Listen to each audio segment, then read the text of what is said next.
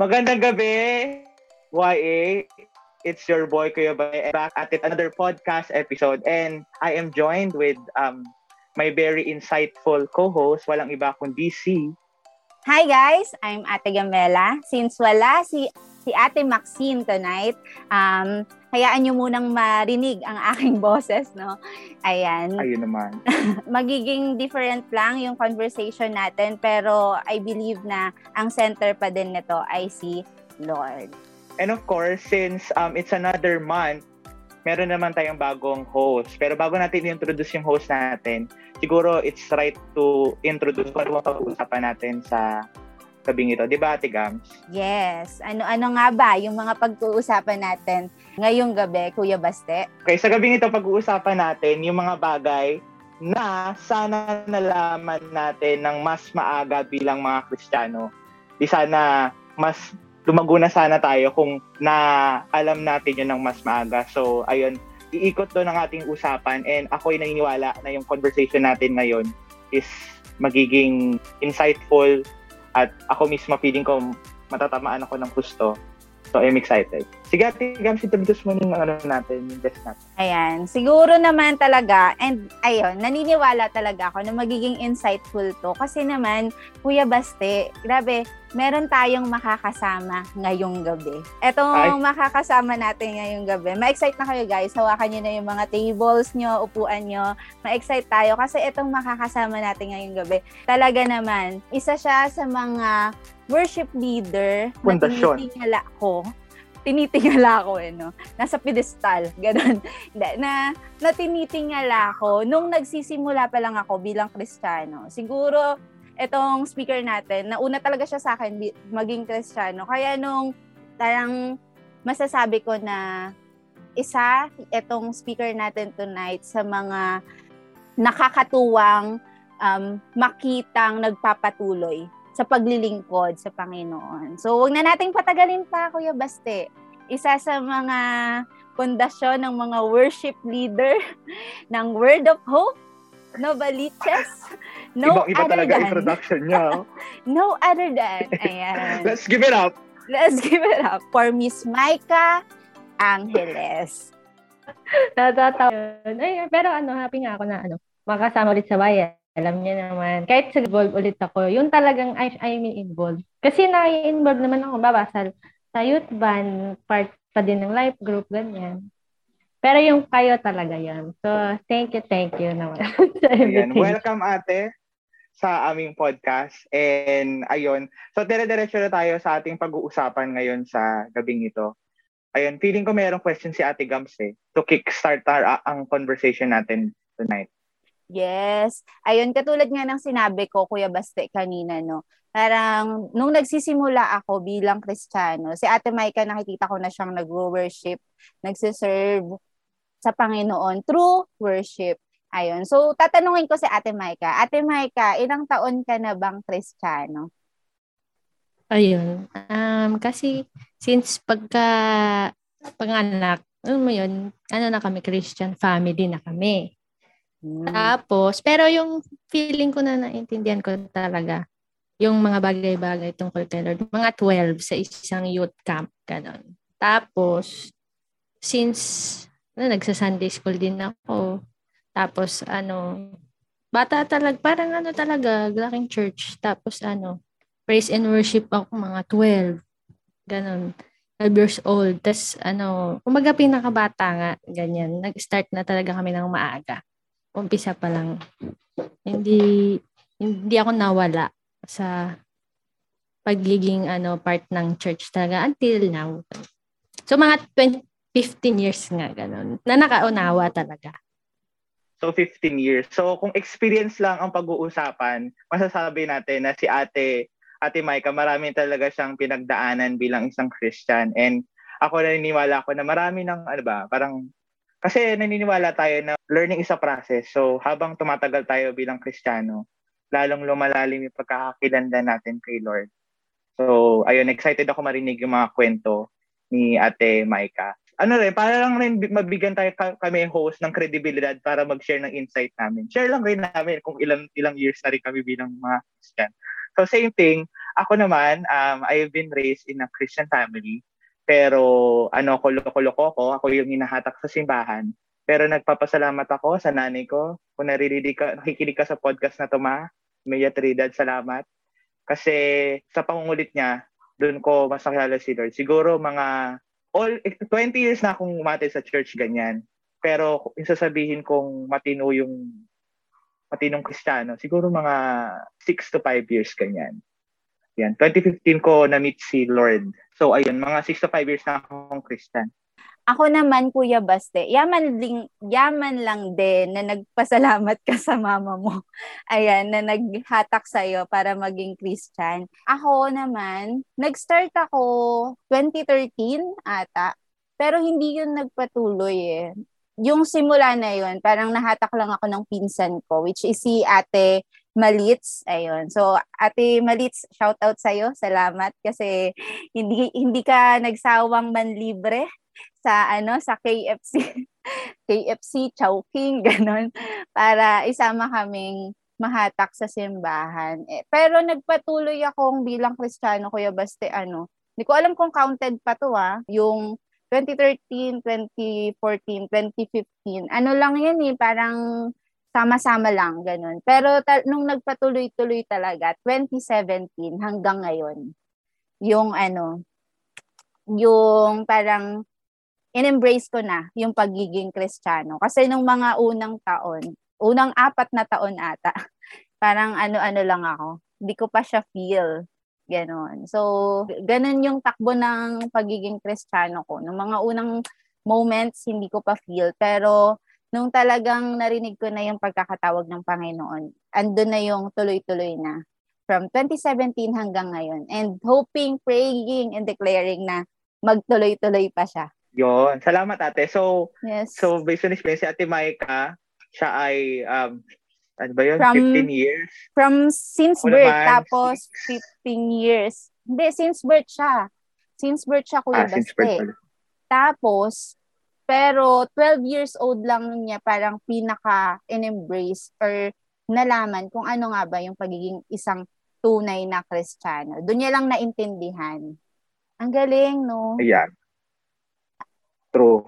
So, iba-iba pala itong mga ano, iba-ibang Oo. mga timeline. So, excited Oo, ako sa mga sagot natin later. Yes. So, ayan na nga. So, papasok tayo sa main tanong natin para di na tayo, ano dito, magpasikot-sikot pa. Ngayon, alam naman natin na titignan natin yung mga walk natin bilang mga Kristiyano. May mga moments na, ay sana alam ko tong bagay na to. Di sana hindi ko nagawa yung pagkakamaling yon. So, iba-iba tayo ng experiences. So, kung may mga bagay kayong naiisip, ibala nyo lang yan. So, ang tanong natin, what are the things you wish you knew earlier as a Christian? Tagalog, ano ang mga bagay na sana alam mo nang mas maaga bilang Kristiyano? So, siguro ako na lang mauna.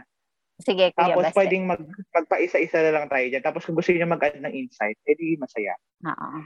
So, ang unang-una, kanina pa to, kasi tinatanong ko kanina kay God, Lord, anong sasabihin ko mamaya? Anong i-highlight ko? Pero yung pinaka nag-highlight sa akin is yung part na praise siya. Sabi, si Lord, hindi niya nire-require ang perfection. Ang nire-require niya lang faithfulness. Eh ako kasi bilang Kristiyano, parang, alam mo yung pag Christian ka, ang taas-taas ng standard. Tapos parang, kailangan lagi kang ganito, kailangan lagi kang um, dapat mature ka kaga, dapat ganito ka. So may parts sa akin na na-frustrate ako sa sarili ko. Na feeling ko hindi ako ano pleasing sa mata ni God. Mm. Pero ayun, habang lumalago ako bilang Christian, parang natutunan ko na hindi naman nire-require ni God na maging perfect ako. Hindi naman nire-require ni God na, oh, ganito ha, pag ganitong age mo na, kailangan mature ka na sa walk mo with the Lord. Hindi naman ganun. Ang nire-require niya lang na slowly but surely naglalakad ka in your relationship with Him. So sana natutunan ko yun ng maaga kasi ang daming moments na nag-self-pity ako sa buhay ko bilang Kristiyano. Parang, instead na nakikilos ako sa ministry or pinupurso ko si God, nag-iisip na lang ako na, Lord, bakit ganito ako galaga? So, ayun ang isa sa mga bagay na, na sana, ano ko, na nalaman ng mas maaga, na hindi nire-require ni God na maging perfect ako. Hindi require niya maging faithful ako. So, ayun. If you get, ba, Amen. makaka-relate kayo. So, siguro yung sinasabi mo na faithfulness, para sa akin, ang other word ko dun, yung consistency. Hindi naman ibig sabihin na consistency is araw-araw, like, just show up palagi. Kahit na matagal yung interval, gano'n. Bawa, me- medyo lumamig ka ng ganito, pero babalik ka din, babalik, babalik. Yun na yung, biruin mo yung parang ang tayo, ang taas na standard natin sa sarili natin, samantalang si God, ang gusto niya lang actually is mag-enjoy tayo na yung fellowship niya sa atin. Kasi tayo ang hard-hard natin. Pero nakalimutan natin na si God is here, si Jesus binigay sa atin to bring us life to the full and abundant. Nakalimutan na natin mag-enjoy na parang puro lo, lo, lo. Yung, yung by law lagi, ganyan. Diba? Pero nakalimutan natin na si God pala yung mabait, yung pagmahal, joyful, tumatawa din pala siya, nag-jojo, parang mga ganun. Wala lang. Actually, hindi yan kasama sa mga sagot ko, kaya natuwa ako. Ayun. Okay lang ate, lahat naman tayo natututo about isa. Mm-mm. ang ganda nun. Ang ganda nun, Ate Maika. Ang ganda nun, Baste. Parang, kasi ano, tawag dito, gusto ko pa na sinabi ni Ate Maika yung ano, yung verse ng John 10.10. 'Di ba sabi sa John 10.10, ayun. The thief's purpose is to steal and kill and destroy. But God's purpose, Jesus' purpose, is to give them a rich and satisfying life. Ang ganda na Mm. pinasok yon ni Ate Maika. Kasi yun din yung thought ko, Kuya Baste, na parang sana um, nung nagsisimula pa lang ako bilang isang Kristiyano, nalaman ko na na hindi pala boring maging Christian. Kasi nang, 'di ba, hindi talaga hindi talaga ako naging consistent. Kasi nga parang feeling ko ang corny maging Kristiyano.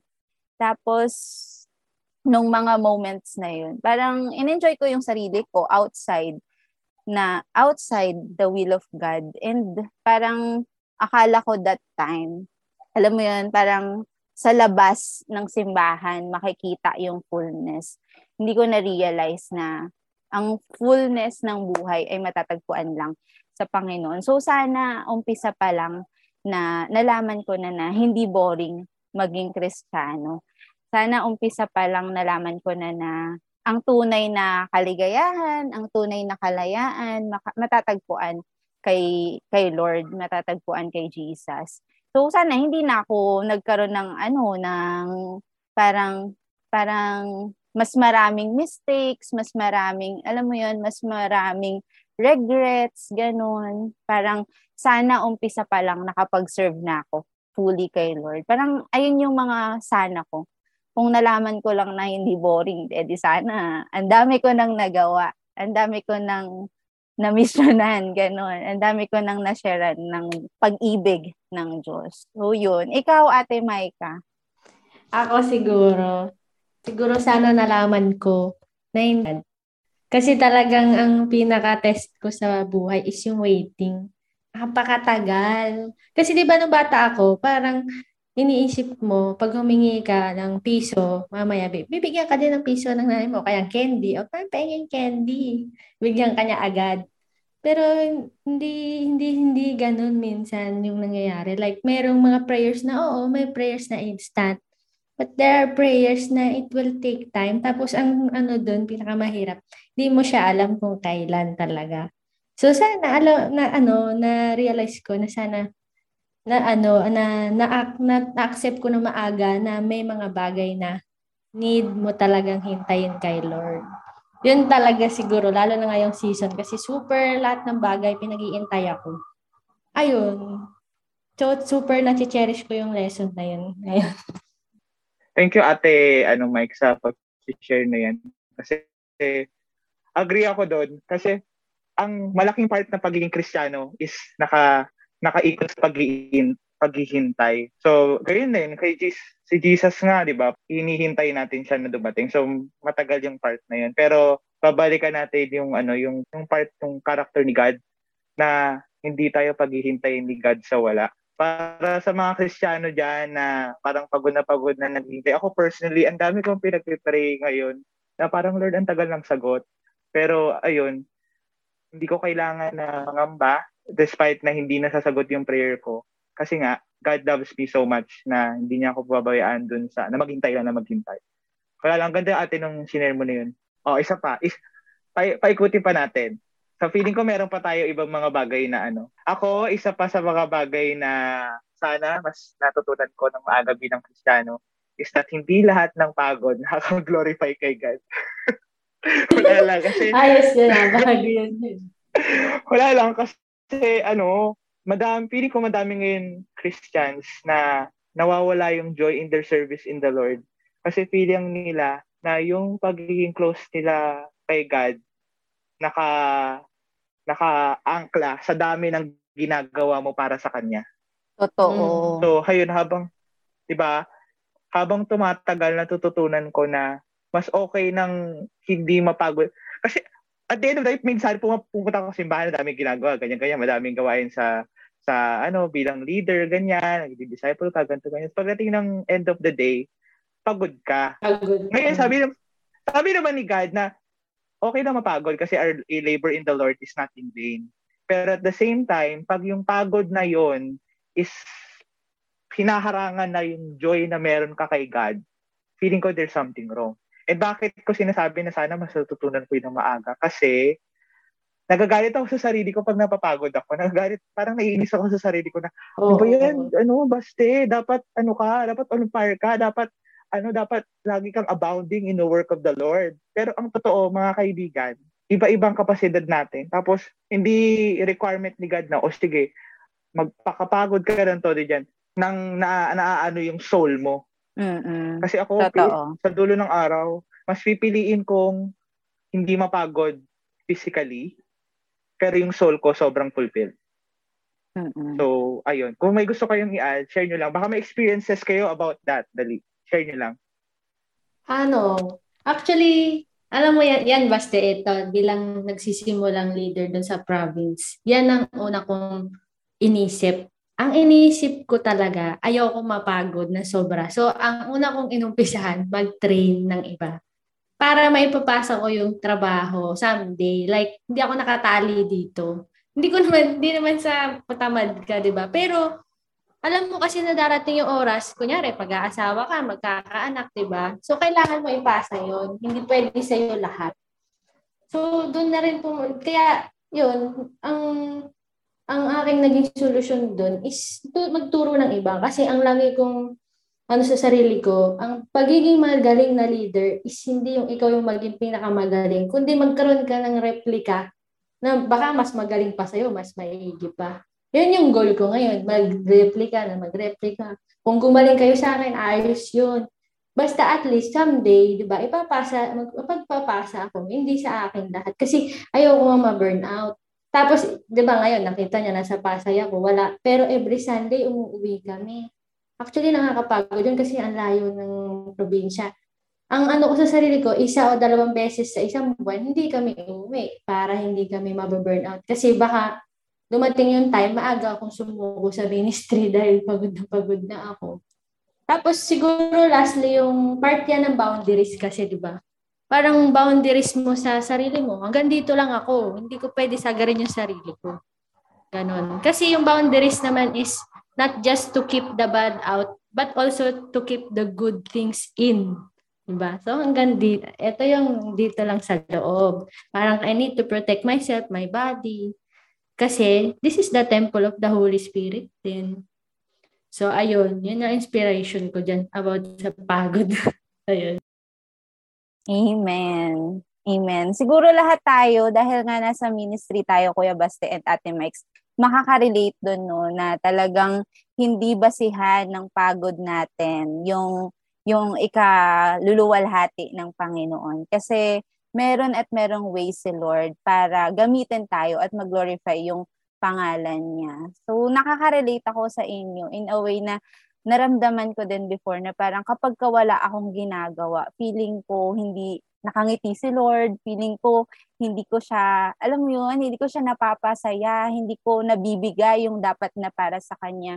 Pero um, doon natin makikita. Ang galing lang kasi meron tayong mga learnings habang habang nagpapatuloy tayo sa paglilingkod. Nakikita natin na hindi ano, parang nakikita natin na um, si Lord hindi siya nakabase sa ano sa tingin natin sa kanya.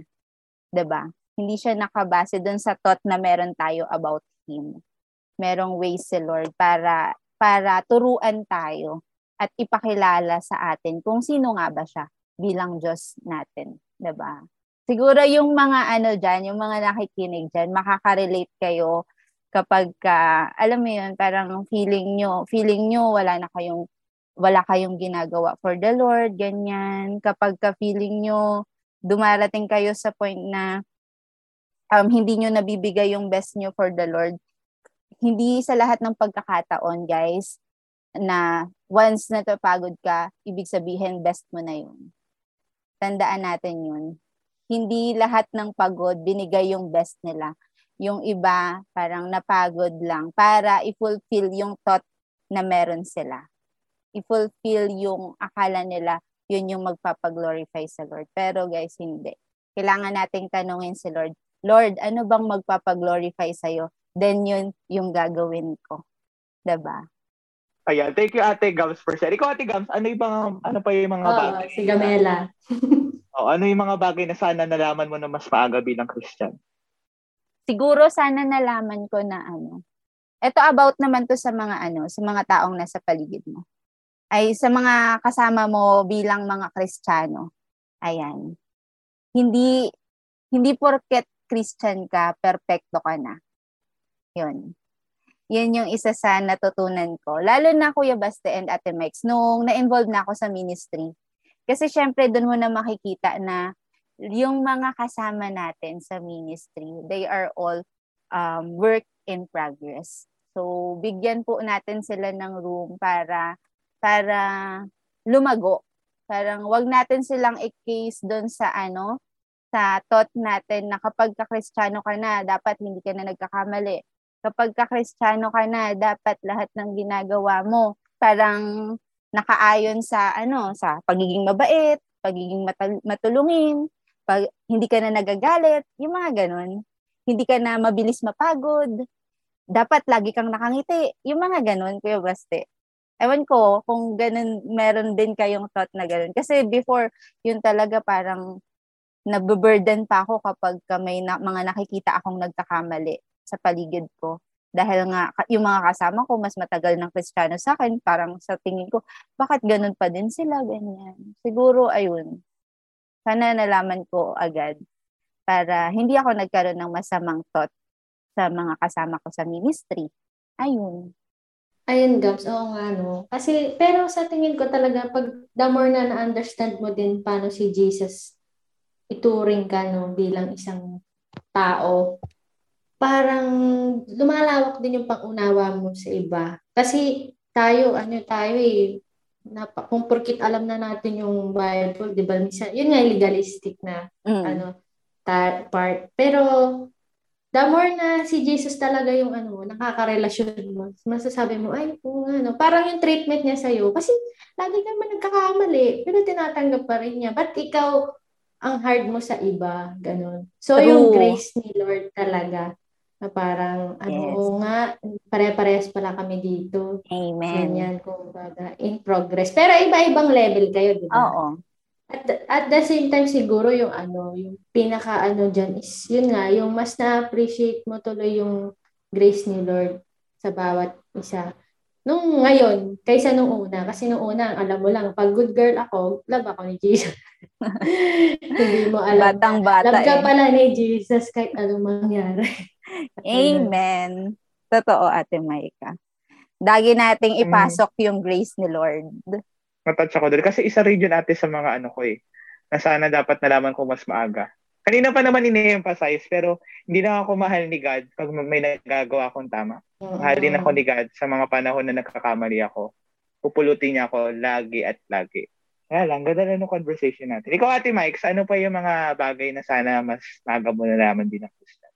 Ano, medyo close doon sa sinabi ni Gams, pero ano naman, med, parang focus naman dun sa mga pumapasok sa church, mga bago nating kasama. Siguro ang na-realize ko sana noon na ang church pala hindi para sa perfect people, kundi para sa lahat, pati may sakit.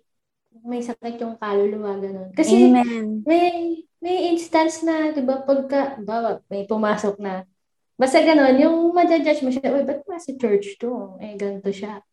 Eh, kaya nga nag-church, eh, gusto magpaayos sa Lord. So, parang stop na tayo dun sa pag-judge kung sino lang pwede pumasok sa church. Kasi si Jesus ay nandito para mag manggamot ng mga soul natin na lahat, di ba? So, ayun. Sana nalaman ko yun kasi nagawa ko din yan sa iba. Naging judgmental din ako na parang pagtingin ko, ba't yung katabi ko ganito yung ano niya, di ba? Anong postura niya o kaya outfit niya o kaya itsura niya, di ba? So yun, hindi natin alam eh dahil ang heart naman tinitingnan nila. Tsaka wala, may, may mga bagay kasi na hindi na nila kayang alisin. Like kunyari, nasa katawan na nila, di ba? So papasok sila doon, na gano'n na sila. So bakit, bakit ko nga ba hinusgahan na, bakit, bakit nga ba ito nandito sa loob? Ayun. Ang ganda, ate. Totoo. Minsan talaga, no, may mga moments tayo na mga judgmental tayo. Pero ayun nga, doon natin papasukan yung grace ni Lord. Guys, kami din, maging kami, we are work in progress. Lahat tayo, we are all work in progress. Ayan, tinatrabaho tayo ng Panginoon para, alam mo yun, mas maging better. Ayun. Kaya wag tayong maging hard sa ating mga sarili. Kung meron man tayong mga sana, meron man tayong mga regrets, at least natututo tayo from that ayun, gamitin na lang natin yon para sa mga um, sa future natin, sa, sa kung saan tayo inilalagay ng Panginoon. Diba? Thank you, Ate Gams, sa sinabi mo. And I can, dapat talaga na we should always move past our regrets and focus on growing more as a Christian. So ako, one last na sana natutunan ko na maaga bilang isang Kristiyano ay sana maaga kong nalaman na ang paghihirap ay parte ng buhay kristiyano. Kasi, ang daming moment nung unahan ng kristyanong buhay ko. Sabi ko, Lord, bakit mangyayari to sa akin? Nagdadasal naman ako. Nagsisimba naman po ako. Ganyan, mga ganong bagay. So, mababa kasi pagkakakilanan ko nun kay Lord and hindi ko hindi ko naiintindihan na parte ng pagpupuron ni God sa life natin is yung trials and suffering. And at the same time, mark din yon na wala pa tayo sa tunay na tahanan natin. Ang tahanan kasi natin sa langit. Kaya ako sinabi na sana nalaman ko yun ng maaga. Kasi nga, nagkaroon ako ng resentful, di naman OA, pero may mga times na magsasabi ka kay God, like sa family ko, may mga bagay na sana maayos sa family ko, nagsisimba naman ako, nagpe-pray naman ako, ganyan ayun, yun yung mga bagay na sana natutunan ko na hindi nga madali maging kristyano. And okay lang yun. Kasi pag natutunan ko, nung kung nalaman ko na maaga yun, mas lumapit ako kay God kaysa na nag-alboroto ako at nagwala sa harapan niya. Dapat na lumapit na lang ako kaysa nagreklamo. So, ayun. Kote Mikes. Ayun. Eh, dun sa sinabi mo, um, siguro nagustuhan ko dun is yung ano. Kasi nga, nula pa tayo sa bahay natin. We are in the broken world pa rin talaga. Pero ang, ang side ko naman dun is, ako naman, yung feeling mo, kasi, di ba sabi ko nga, since bata ako, nasa church na ako. So, growing up talaga, feeling ko, bait-bait ko, may ganang thinking. So, pag ako tinamahan ng matinding problema, ang tampo ko din, parang, ginagawa ko naman lahat ng dapat mong gawin, di ba? Parang napaka-churchy kong bata noon. Tapos, yun nga. So, in the long process, parang ano pala yun, is a form of promotion din. Kasi, di ba, hindi ka naman mag-grow kung puro saya lang. Part talaga yung trials and suffering para maging upgraded ka as a Christian. Kasi yun na yung testing part mo. And dun ka rin talaga um, eh, tinitignan ni Lord na kumusta kaya, may natutunan kaya siya ng mga masasama, ay masasayang moments niya. So ibilalagay kanya sa konting ano, may malung may malungkot or kaya mahirap para malaman niya kung natuto ko nga ba talaga do sa mga panahon na ano kasi yan eh tawag dito ang pwede ko ikwento short lang yung parang bakit ang teacher tahimik pag may exam ah, go lang Yun, ate lang. Ayun. Kasi lagi narinig ko to na sobrang problemado ko. Tapos narinig ko siya bigla sa radyo sa DCAS. Tapos talaga ako na-realize ko nga, no? Kaya siguro. Kasi feeling ko na tayo-tahimik na Lord. Bakit di siya sumasagot? Walang gumawa, walang ginagawa.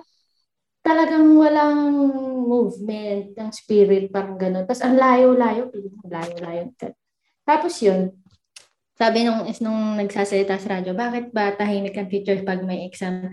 Kasi nga, parang si God din daw, yung nafe-feel ko nun, yung tahimik ni Lord. Kasi, di ba pag nagpapa-exam yung teacher, ina-expect niya naturo niya na sa'yo lahat nung nagdadadakdak pa siya. So, ngayon, may exam, hindi ka nakarinig ng teacher na nagsasalita habang nag-exam para sabihin yung mga sagot, di ba? Ang tahimik niya talaga kasi tinitignan niya, o oh, ikaw ba, natuto ka kaya sa lahat ng tinuro ko? So, in the same way, ganun din si God, na parang, nung part, may tahimik talaga siyang season eh. So, ni, ang ano doon, tinitignan niya kung, oh, nung anak, nung panahon na lagi tayong feel na feel mo yung presence ko, yung manifest presence, dami kong tinuro sa'yo. Ngayon, tatahimik muna ako sandali. Tignan ko kung natuto ka nga. Naniniwala ka ba na kahit hindi ako nafe-feel mo, eh nandito ako? Mga ganun, mga ganun bagay. Ka- parang stick na ako nun sa truth. Ay, oo nga. Hindi na sa feelings kilabot, feelings na ano ka, di ba? Yung para kasi may feelings talaga yung manifest presence nga ni God. Pero pag nawala yung lahat, stick ka sa katotohanan ng sinabi niya nung madaldal, madaldal pa siya sa inyo. Kaya yun siguro yung pinakaano ko. Hindi ko talaga yung makakalimutan. Sa panahon ng tahimik si God, lagi ko na, ano kaya tinuturo ng Lord? Kasi yun talaga yung gusto niya. Kailangan mo masagutan ng exam. Ngayon, anak, ano, kamusta na yung tinuro ko sa iyo na na-apply mo ba? Ayun, yun lang sa akin. Amen. Ate, ang ganda nun. Ang ganda talaga. Apakaganda. Hindi, totoo, ate. ba? Kasi siguro same-same din tayo talaga na parang kapag ka dumaranas tayo ng pagsubok, hindi ibig sabihin nun tahimik ang Panginoon or wala ang Panginoon. Hindi siya hindi siya katumbas nun guys, tandaan natin, hindi katumbas ng pananahimik ng Panginoon yung pagkawala niya sa sa sa mga buhay natin. And ayun, nakaka-relate ako sa inyo kasi yun din yung sana ko, sana nalaman ko na ganun, na ganun si Lord. Kapag may mga pagsubok, hindi siya nawawala sa tabi natin. Ano lang talaga, alam yun, parang hindi ka naman niya tinetest dahil gusto ka lang niyang pahirapan. Alam mo yun, hindi, hindi ka sinusubukan ni Lord. Inaalam lang ng Panginoon kung meron ka bang natutunan. Inaalam lang ng Panginoon kung in-embrace mo ba talaga yung mga moment na ramdam na ramdam mo yung presensya niya. 'Di ba? Siguro, yun din yung sana ko talaga eh, Kuya Baste and Ate Maika. Sana nung mga moments na parang kailangan kong maging emosyonal dahil meron akong problemang pinagdaraanan. Um, ninamnam ko yung pagiging emosyonal na yun.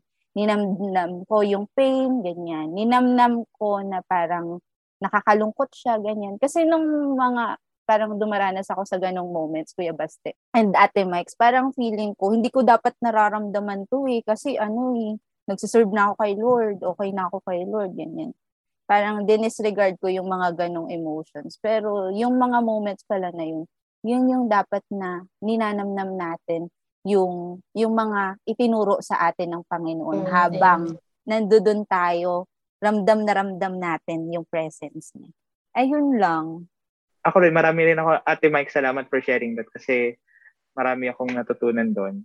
Relate sa part na kaya, tahi, kaya tahimik, kaya mahirap kasi tinitest nga ni God kung natutunan ba natin yung mga bagay na tinuro niya. It's a good reminder sa ating lahat. Kasi ako, nung isa rin to sa mga bagay na sana maaga ko naalala, nalaman bilang Kristiyano, na hindi lahat ng moments spiritual high ka. Hindi lahat ng moments punong-puno ka spiritually. And hindi ibig sabihin na hindi mo feel, parang, kasi ang hirap kasi pag kristyanong emosyonal eh. Oo. Kasi ang hirap ng Kristiyanong emotional pagdating sa simbahan, ganyan. Kasi maghihintay ka, Lord, hindi ko, hindi ko maramdaman yung alam mo, Lord. Feeling ko may gano'n, gano'n, ganyan, ganyan. Feeling ko may sana kulang sa akin. Yung mga gano'n. Oo, sana, sana hindi ako nag-lean lean on sa bagay na naniwala oh. ako sa perfect truth na yung kahit truth. na wala akong nararamdaman is that God is with me and God is receiving my praise God is always guiding me in everything that I do. Totoo. Feeling ko, kung mas maaga ko inalaman yung katotohanan yun, hindi ako nag uh, hindi ko kinondem yung sarili ko na kesyo, hala, kasi baka ganito na, kaya hindi ko maramdaman kasi parang, alam mo yun, mga ganun mo. Totoo. Oo, yun.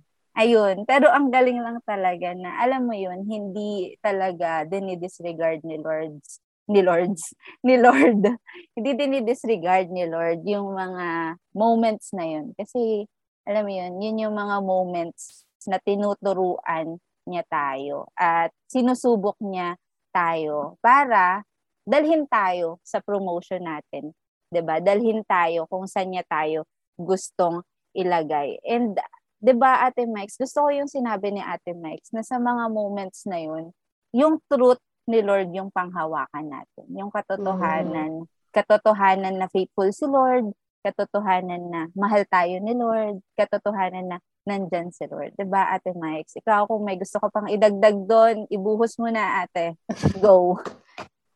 Oo. Kasi talagang dumaan talaga ako doon sa ganun. As in, ano talaga, binging-binging. Parang, oh no. Kasi luma, parang may time ako sa buhay ko na parang, uy, lumalabas lang ako ng bahay. Piling ko yung yung mga puno nang ungusap sa akin, yung parang, uy, it's a good day. Ganyan, ganyan. Pati yung clouds, yung parang Christian na Christian ka. Tapos bigla nawala. parang, oh no. Parang, alam niyo yung inisip ko noon.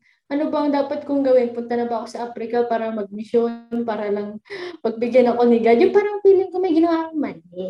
Ganon. Pero ang galing lang kasi nung pagkakarinig ko nung time na yun talaga ano siya, amazing. Kasi timing talaga. Nalal, nasa kotse ako na nakatingin na, na bumabiyahe. Tapos narinig ko yung bagay na yun. Pero yung sabi nga ng therapist ko din, yun, nailala ko lang din ngayon. Kasi nagpa, nagpa-therapy kasi dami ko, dami ko ng mental health na pinagdaanan. Nagkaroon, nagkaroon na ka ng psychologist din talaga. Tapos nung ina-elaborate ko sa kanya yun, mga emotions na ganyan. Sabi niya, there is no right and wrong emotions. Kumbaga, valid pala itong nararamdaman ko kung ako'y nalulungkot ngayon o resentful. Nagtatanong kay Lord, hindi siya nai-scandalize sa tanong ko na parang nawawala bang pagka-Diyos niya kung tanungin ko na, Lord, bakit ito, bakit ganito ang nangyari? Hindi. Libre, libre mag... Dati kasi nung bata ko, yung panakot na matatanda. O yan, ipapasok ko na, Hala, masama magtanong kay Lord kung bakit nagka, masama yan, huwag ka magtatanong. Eh, nung lumaki-laki na ako, na-realize ko, hindi yan mali. Parang si Jesus nga, Father, Father, why did you forsake me? Bakit ako? diba? Nung panako siya sa cross, nagtanong din siya kung bakit ganun yung mangyayari sa kanya. Ganun din in the same way ako din. Yun siguro yung isa ko pang ano. Kasi nung dati, pigil na pigil talaga ako. Ako, bawal ata magsabi na nahihirapan ako. Kasi, ano ba, baka mahirapan ba si Lord sa problema ko? Di ba? Parang ano, nakakatawa kasi siya napaka-stable na mental health ni God. Yan ang masasabi ko sa kanya. Sa lahat ng maaasahan ko, siyempre gusto mo stable mental health kasi nga ikaw hindi ka stable. So siya, naintindihan niya yung takbo ng isip mo, yung, yung ikot ng mga ano mo. Kaya walang masama na magtanong. Yun siguro yung pinakaano ko. Yung parang singit dun sa question na, na ano yung sana natutunan mo ng mas maaga. Kasi may takutan talaga no? na hindi ako pwedeng magsabi. Tapos going back na sa sinabi ng therapist ko, nung na-realize ko, oh nga no, hindi pala mali yung nararamdaman ko. Ang mali is kung anong gagawin mo sa nararamdaman mo na.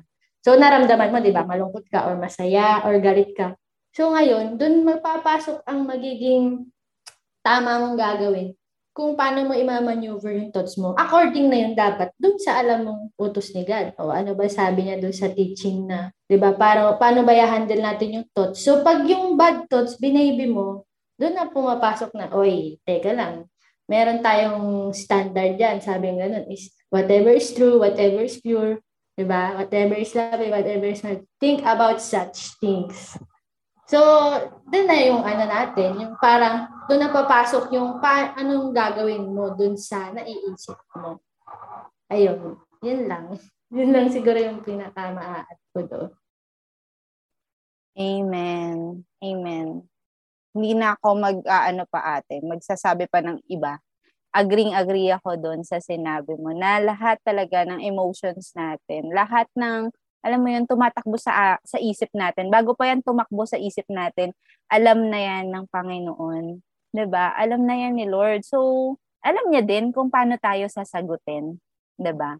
And with that, parang ayun nga, ang dami ang dami pala talaga natin bilang mga Kristiyano no. So, so sana yung mga na, na, mga listeners natin diyan i-catch nyo na hindi masamang magtanong sa Panginoon kung bakit natin kailangang maranasan to. Kasi sa pagtatanong na yan, diyan tayo makaka-receive ng sagot kay Lord. Mm-hmm. Hindi man agad-agad, hindi man sa at the moment, makakaasa tayo na sasagot si Lord kasi ganun siyang klase ng Diyos.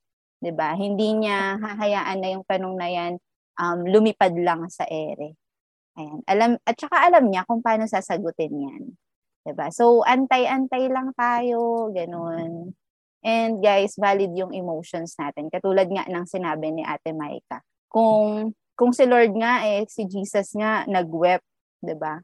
Pa, paano pa tayo na tao lang, taong tao lang talaga empowered lang ng Holy Spirit 'di ba? So, guys, walang masamang magtanong sa Panginoon, hindi masamang umiyak sa Panginoon, hindi masamang ramdamin kung ano man yung nararamdaman mo dahil sa sitwasyon na meron ka. 'Di ba, Kuya Baste? Yes, I agree with that. So ayan, thank you very much po sa ating napaka-insightful na conversation. And with the things that we talked about tonight, one thing is true that we are all a work in progress. And kahit na may mga bagay na sana natutunan natin, the Lord's desire for us is to not linger in the regret, but to always move forward, knowing na our life in the Lord is something na ipo-perfect ni God. Yung Philippians 1.6 na He who began a great work in us will be faithful to finish it until the until His coming.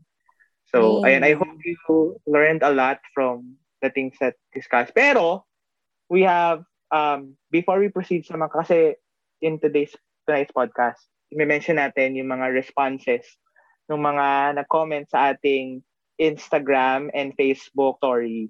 So, we'll be talking about that later. Pero as a closing state question, so ang tanong natin, anong lesson sa buong buhay mo bilang Kristiyano ang pinangahawakan mong malapit sa puso mo? na hindi mo talaga binibitawan?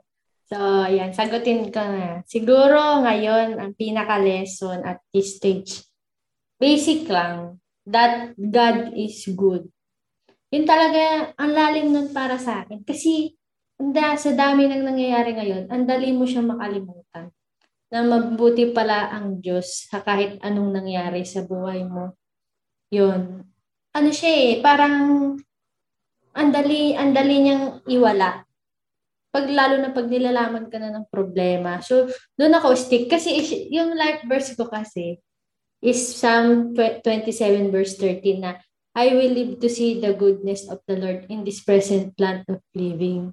Ang ang ang, ang meaning nun sa akin is hindi ako mamamatay hangga't hindi ko nakikita lahat ng pangako ng Diyos sa akin na matutupad. So parang yun lagi yung naisip ko na parang hanggat hindi pa happy, hindi pa ending. mga ganun yung parang makakabawi at makakabawi si God. Pero even wala ka pa dun sa promised land mo or kaya dun sa ano mo, yung pinakasagot ng prayers mo is nananatili siyang tapat at mabuti.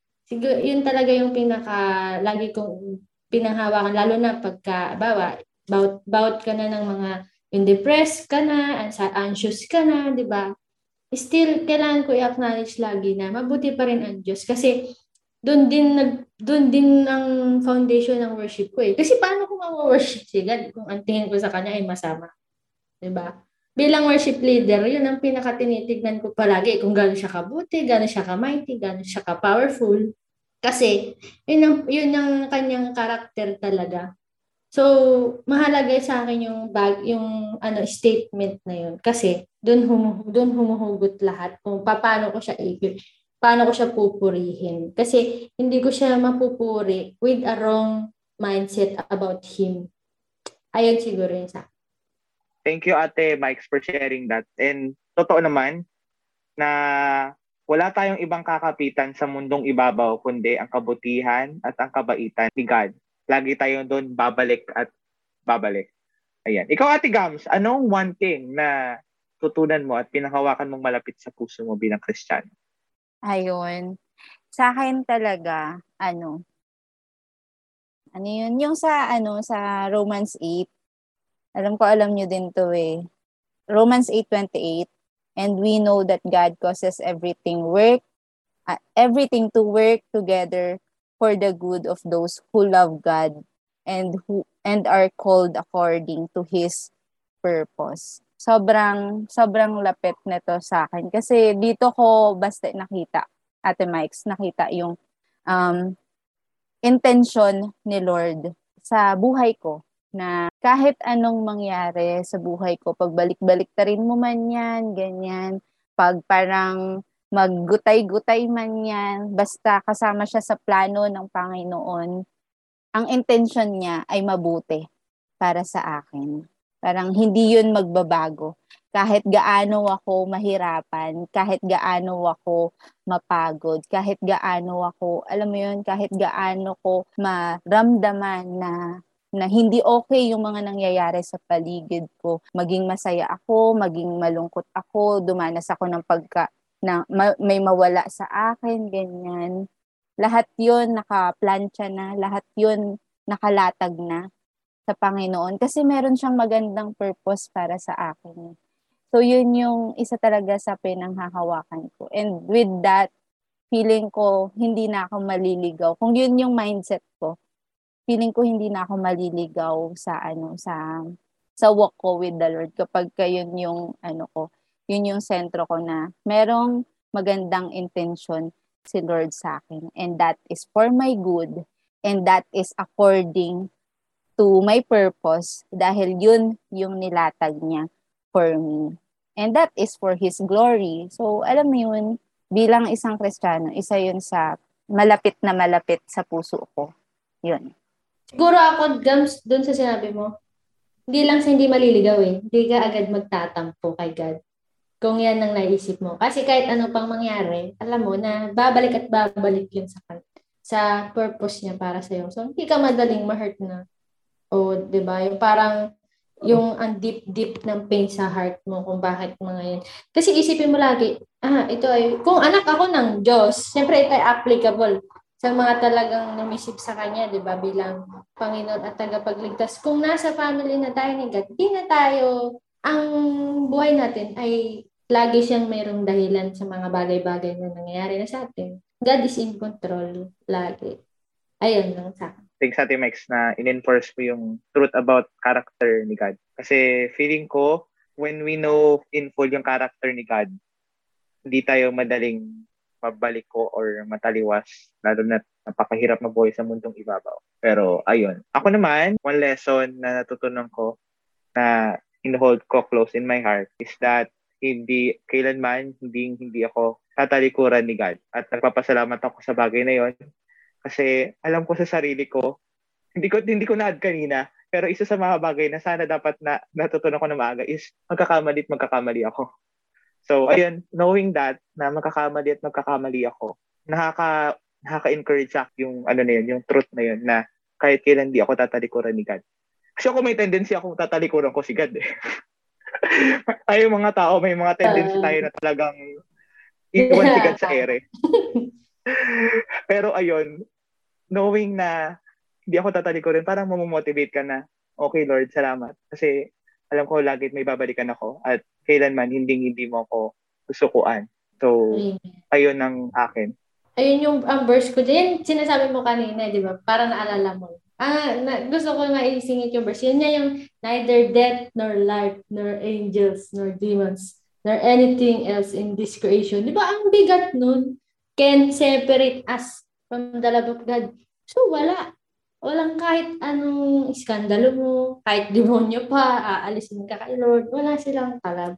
Pagka in-embrace ka na ni God, akin ka na, di ba sabi nga sa Isaiah, parang you are mine, yung parang I called you by name and you are mine. Sa kanya ka, sa kanya ka na. So wala ka ng ano, parang married ka na din sa kanya. Kasi nga, di ba, we are the bride of Christ din. So, ganun yung pagpoprotekta ni Christ bila sa ating church na kumbaga kahit anong-ano mo, hindi kanya hindi kanya um, will never leave you nor forsake you nga. So, ayun, napaka, ano din no, napakaganda. Tsaka, ano siya, mga basic nga yan, yung mga natututunan natin nung umpisa. Pero nakakalimutan natin minsan. Kasi, ayun nga, minsan nga mahalaga talaga na babalikan mo yung mga foundations mo bilang isang Christian. Ayun. True. Agreeing agree. Ayun lang yung sasabihin ko. Akala ko mag-add ka pa. eh. Ayan. Ang galing, ang galing lang, Ate Mikes and Kuya Baste, sa mga napag-usapan natin.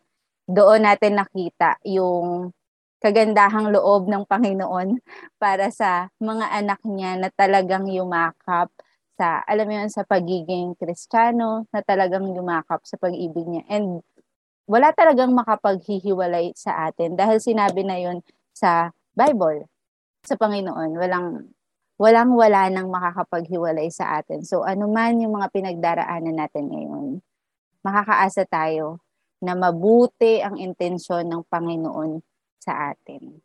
'Di ba? And lahat 'yon para sa purpose niya sa atin and lahat 'yon magbibigay kalaguran sa Panginoon.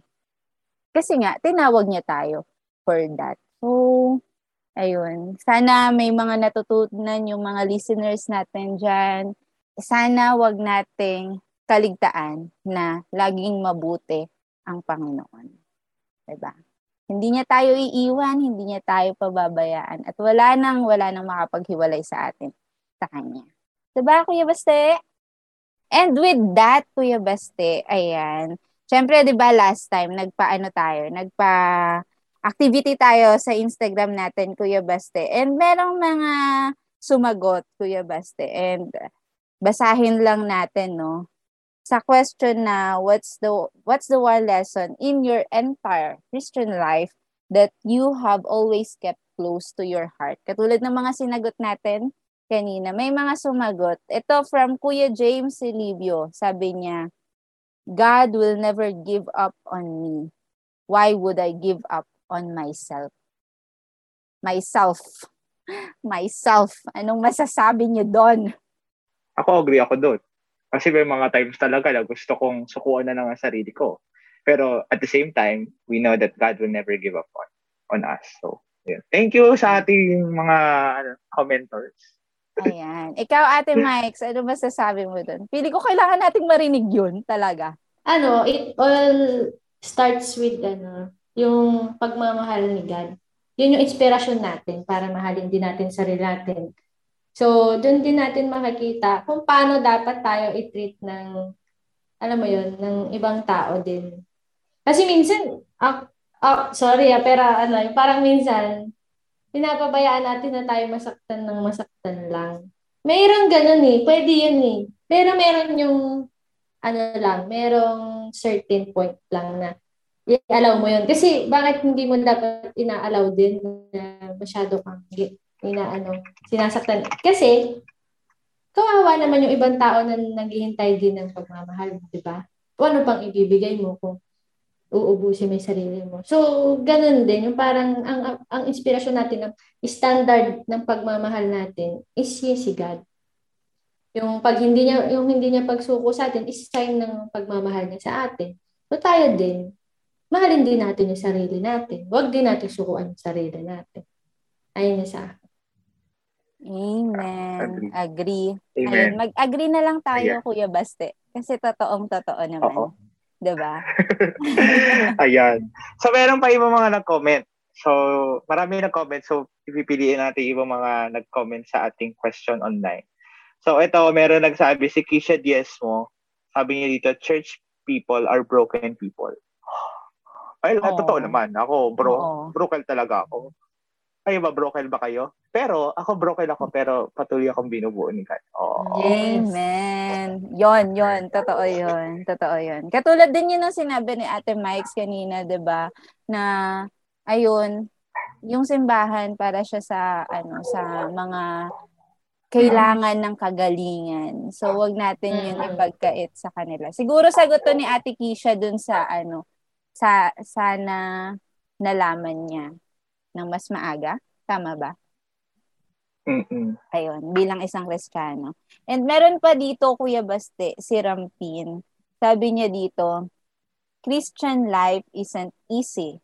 We also have our ups and downs, but during our down, we are not alone. Amen. Oo. Parang kanina din dyan. Na-discuss din natin yung sagot na yan. Oo. Pero ang pinaka Sana gusto ko sinama sa na sila. Oo. Yung we are not alone. Yan. Oo. Diba? Totoo. Highlight. Yun yung emphasis niya.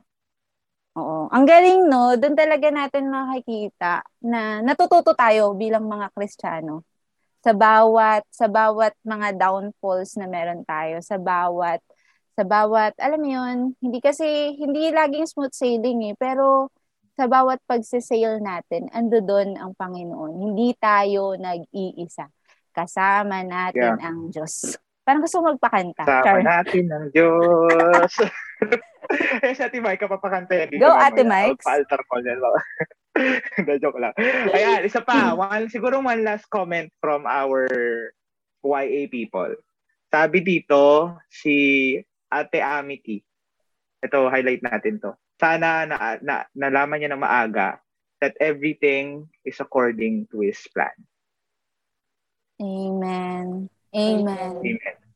Mm-mm. Ako including, ang highlight ko dyan, including the detours, including Yes. the mga pasakalye, pasakanto, masasabi natin na Yes. part yun ng plan ni God.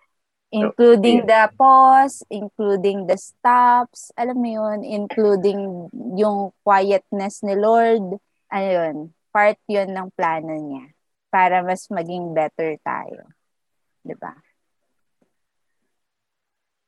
Ikaw, Ate Mikes. Iluubos daw kasi dapat kasi siya mauula, tayo ulan sumagot. Nakamute ka, ate. Ay, nabla. Okay, okay. I agree. Oo, Yeah. yun. Kasi sabi, yun nga, oh, nakalanin na eh. Yun, yun din. Yung, parang kay Gams naman yan. Yung huli niya. Yung Romans 8.28. Mm. Mm. According to His Yan. plans and purpose. Amen. Ayan. So, thank you sa mga sumabaybay sa ating online na, na question. And kami ay natutuwa na talagang merong mga avid listeners ng It's Ya Time to Talk. So, ayan, sa pagtatapos ng ating, ako'y nalulungkot, Ate Gams, kasi marami ako natutunan sa conversation na to. Ang sarap kadaldalan natin, Micah. So, baka ituloy na lang natin to sa kapihan o kung saan man. Pero, ayun, lahat ng mga bagay ay kasamaang palad ay may hangganan. Pero as we end, siguro pwede natin i si Ate Maika, ano yung mga bagay na gusto mong i-highlight sa mga YA bilang 15 years na po kayo na naglilingkod kay God? Ano yung mga bagay na gusto sa aming i-impart so that we could grow and and flourish in our relationship with the Lord and everything else. Yun natin, Mike. Ay, ayun. So, ang pinaka gusto ko i-emphasize siguro, then syempre mga part na rin to na nabanggit natin kanina, is yung, yun nga, hindi natin ito pinag-uusapan to be regretful about our past, di ba, yung mga hindi natin nagawa. Kasi wala na, wala nang sense para paglungkutan pa natin dahil yun ay tapos na. Pero, ang mahalaga sa buhay is yung past kahit lingunin mo siya, kumbaga yung lesson ang kuhanin mo, kung anong matututunan mo doon, nababaunin mo para sa pag-move forward. And ayun nga, siguro ang ano ko lang din, kasi nasa ano talaga ako eh, yung moving forward, forward, forward. Yung the mercies of the Lord is new every morning.